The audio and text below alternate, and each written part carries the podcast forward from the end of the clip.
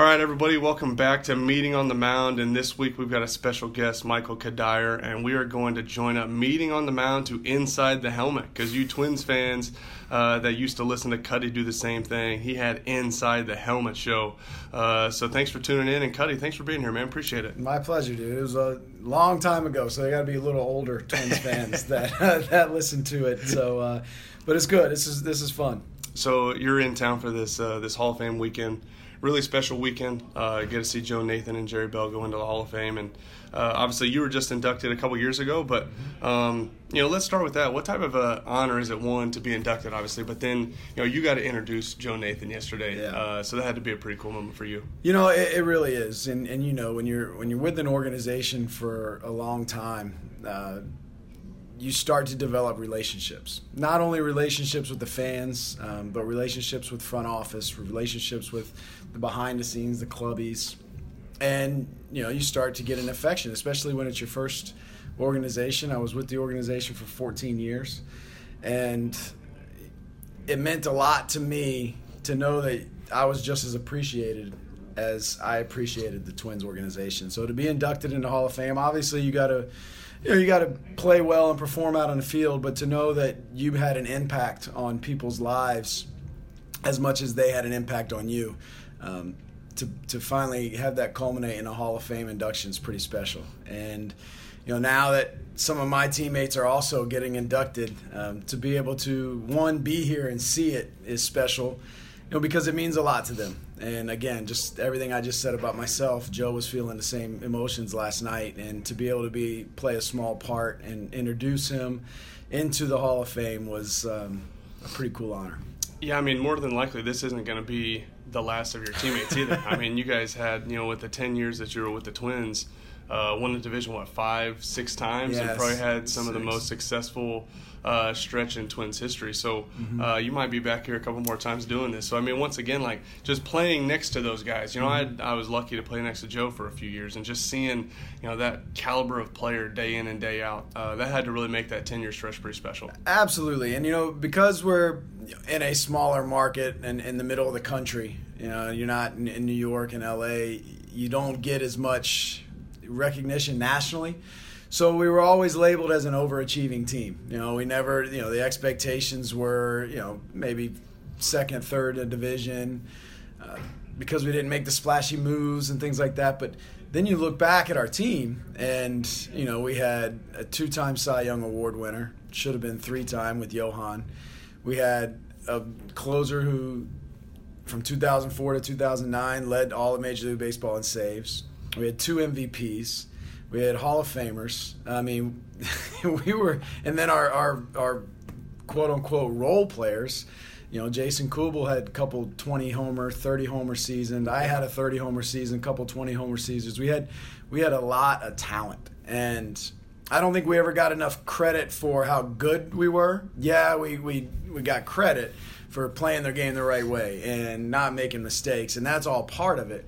But I mean, we had some really good baseball players, and like you mentioned, you know, with Nathan being inducted last night, Torii inducted a few years ago, and you know, Morneau's going to follow. Mauer's already got his number retired, but he's going to also go into the Hall of Fame. So we're going to mm-hmm. start seeing guys from this era of Twins baseball get inducted and get recognized for the body of work that they had. So you bring up something you know interesting, right? You know, you you have so much success in the regular season, and then you know it kind of gets to the wayside a little bit, but that's just because of how important October is, right? I mean, you know, it's so many good teams, and unfortunately, the Yankees had the buzzsaw that they had. So, you know, as we this team this year is going through. Uh, you know, a really cool bounce back season over the last seven years to really turn this around and have this type of year. What type of advice would you give these guys uh, as we finish up and going into October, and, and maybe it's not making it too important, or maybe it's you know lasering the focus in. What would you say? Well, I, I think it's a blend of both of those. You know, I think as far as laser focused, eh, you, when you when you win a division or you get into the postseason, you've obviously obviously got that part down because you're going to go through your ebbs and flows of the season where you're going to have to check back in. You know, sometimes you know the dog days or whatever it's called, you, you're going to find yourselves mentally you're just not there. Some days, you know, you're going to lose 60 games no matter what. Part of that is because you're not you're not focused, but in order to get into the postseason, you obviously know how to hone back in. But when you get into the postseason, you know, it's finding a blend of, yeah, not making the moment too big because that's part of it. Um, you know, I think a lot of times as as our run got going and we started getting into year four of making it a postseason and five making it a postseason, we started putting make putting too much pressure on ourselves yeah. because we hadn't had success in 02 and 3 mm-hmm. and 04 you know once we got there in 06 we were like all right we got to do this we get swept mm-hmm. we get there in 09 you know and and we're like we just made this run we're going into yankee stadium and we get beat and we 2010 which is one of our better teams and again I, I, think we made things a little too important so it is finding a blend yes it's a postseason yes you got to be laser focused and hone in but at the same time, you, you still just got to do what you've done for the last 162 games. These next four or five games, they're not. It's not life or death, and you got to play like that.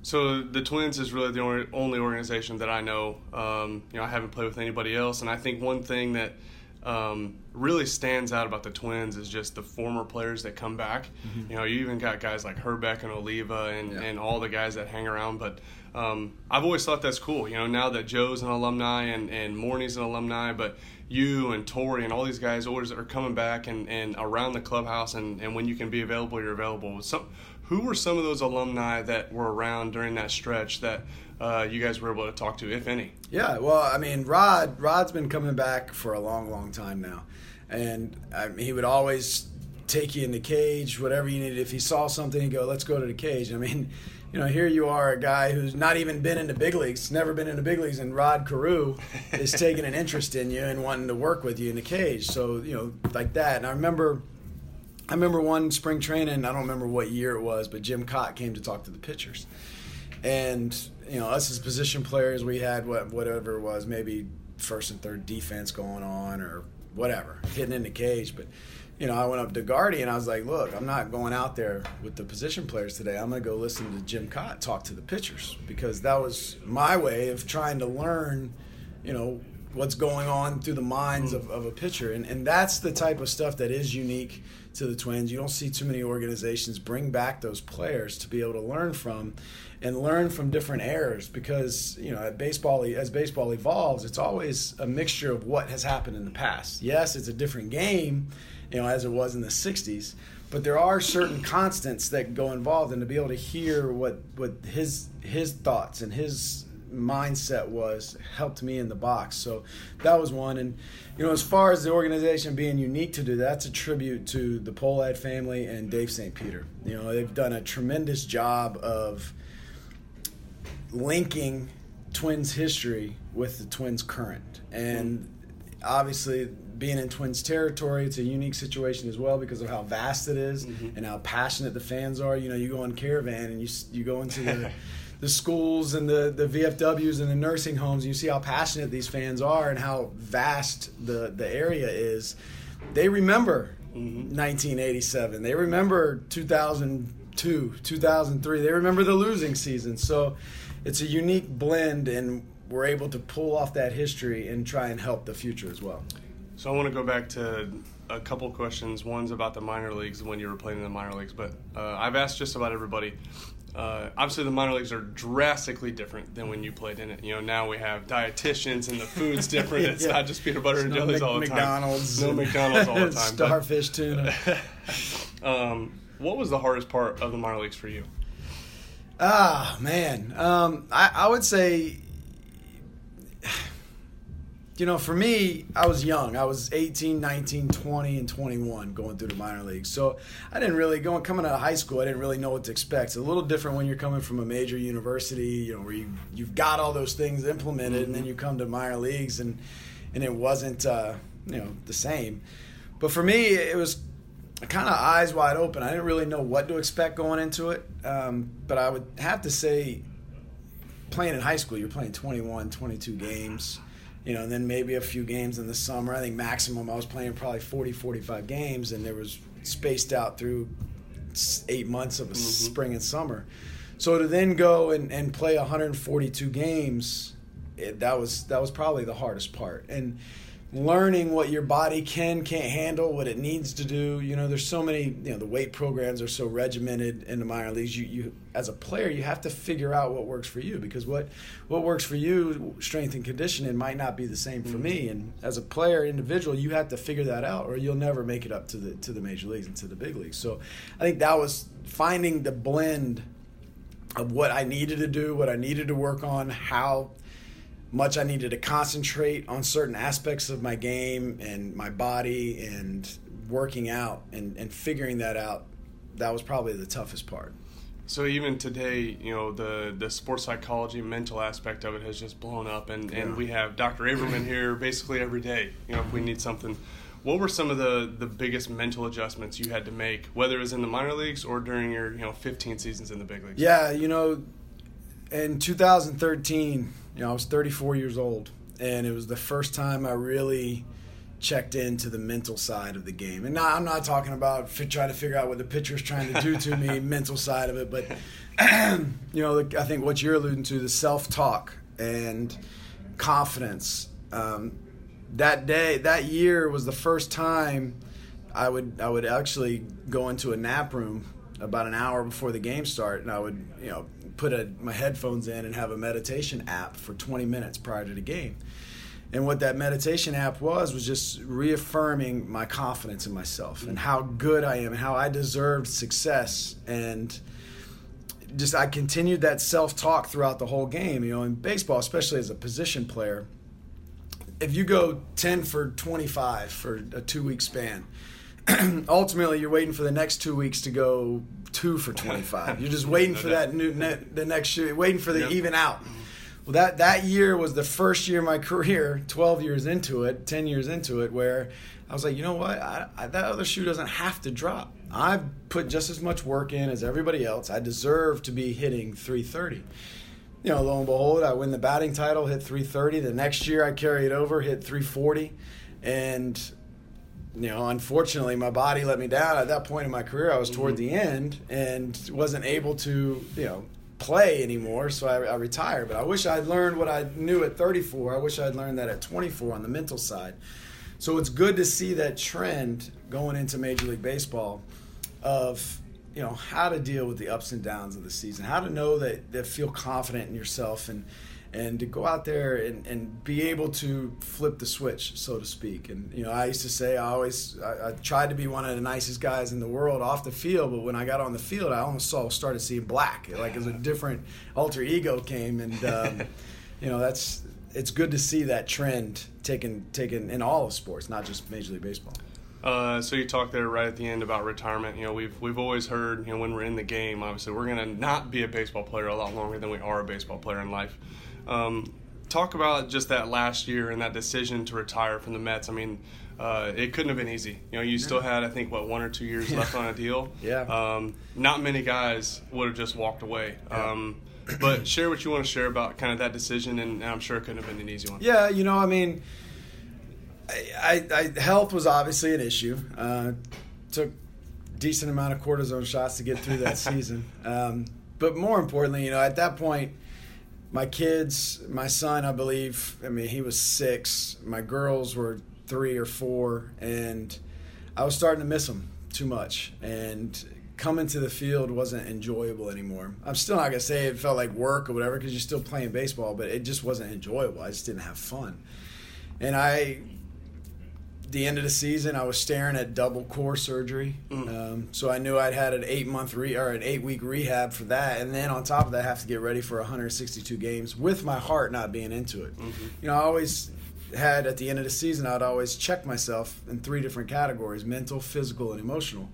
I always felt like if I had two of those at the end of the season, I'd be able to overcome the third that I didn't have because I never had all three. I wasn't always always invested, but I felt like if I was healthy enough and I loved it still, mentally I was fried. I could you know recharge or whatever. But after that season, I was mentally exhausted, done, mentally checked out. Physically, I was a wreck, and emotionally, I wanted to be home. So I, it wasn't fair to myself, it wasn't fair to my family, and it wasn't fair to the Mets to um, to play the next year and kind of go through the motions. So it was it was a tough decision walking away from the only thing I ever knew, hmm but an easy decision because it was never who I was. You Sure. know, it's just what I, I did and I played and I enjoyed doing it, but it, it never defined me. So I, I never had to struggle with my identity after that. Absolutely. Uh, before we get into the last little part of, of a little game, what's keeping you busy these days? You know, obviously you're uh, you work here with the organization a little bit, being a special assistant. Um, what else keeps you busy? Other, I mean, obviously family's going to keep you Yeah, busy. I'm sure that's yeah. going to be the main one. But Yeah. uh, give the fans a little bit of an idea of, of what Michael Cuddyer is into these days. Yeah, well, my son's 11, so um, spring baseball season just ended up. I'm assistant coach on his baseball team. Um, is when winter he's, he's also going to play a little fall baseball and some golf. And when winter rolls around i coach the basketball team his basketball team as well. So i got a buddy of mine who we assistant coach. We flip-flop. He that's the head coach one year i head coach one year. My girls uh, they do some gymnastics and, and other things. So I'm, I'm in the car a lot when school's over. Oh, yeah. um, but when school's in, you know, I it, it's pretty nice. I'm a member of a golf club. I didn't play golf when I when I played baseball, but now that I've retired, you know, it felt like it was the natural thing to do. That everybody do is fall into golf, and it has kind of replaced that grinding. You know, we always grind. Baseball players were used to grinding our whole lives, mm-hmm. so I, I kind of can grind on the golf course now. So I'll drop the kids off at school, go play 18, eat some lunch, and be there when they get home from school. And Nice. I do that about three days a week when they're in school. So. Man, that sounds pretty good. Yeah, it's not not a bad not a bad way to live. All right, so to wrap up here, uh, I'm to name uh, the year, not always the position, but the year and a few stats about one of your prior teammates. Okay. You've got 14 or 15 years to go over here. So I picked five of them. All right. And we're going to span from the beginning almost to the end, all right? Okay. Uh, we might get a little bit easy here at the beginning, but then we'll try to get a little bit harder. But the first one uh, is going to be a layup, especially once I get to the last one. But 2006, 190 hits, 34 homers, and he won an MVP. Morneau. Justin Morneau, Yeah. absolutely. 2008, this pitcher was 11 and 4 with a 3.45 ERA and 172 innings. Whew. Um, 2008. Uh, Baker. Scott Baker, Baker, very yeah. good, very good. All right, so this is going back a little bit earlier. 2004, uh, this player had 10 homers, 19 doubles, and caught 152 games for your division-winning Twins. 2004. Yeah. Henry Blanco. Yes, very good, very good. I was trying to trick you up there a little bit with. You know, getting now, into now I got hurt time, like two days into the season, and Henry Blanco. That's how uh, he actually got his option picked up and was out of here after that. Oh So- man! All right, 2014. This Rockies player had 171 hits, 19 homers, and 27 doubles. 2014, 19 homers. Man, too low. No, No. no. This guy's still doing it. Charlie Black. Charlie Blackmon had 19 homers Yes. in 14. Yeah, Yeah. very uh, young into his career then, I believe. One yep. of his first couple years. Yeah. Uh, last one here to your Mets time. 2015, this guy had 26 homers, 33 doubles, and 157 games. 157. 20. How many homers? 26 homers. Ah, man. Lucas Duda? No, very close. Curtis Granderson. Coming up on 400 homers, by the way. Yeah, he's, Really- he's had an unbelievable career. I mean, what and the nicest guy I think in the history of the world. I think he, when he goes to bed and, and dreams, I think he dreams of Care Bears jumping on the clouds. That's, that's the. does so much charity work all around, Oh, the, all around the world, man. He's, amazing. uh, he's incredible. But he is amazing. Cuddy, uh, I really appreciate you coming on, man. Uh, enjoy the rest of Hall of Fame weekend here, and uh, I'm sure we'll be seeing you in the next couple months coming back for October, hopefully. All right, man. Appreciate it. Good job.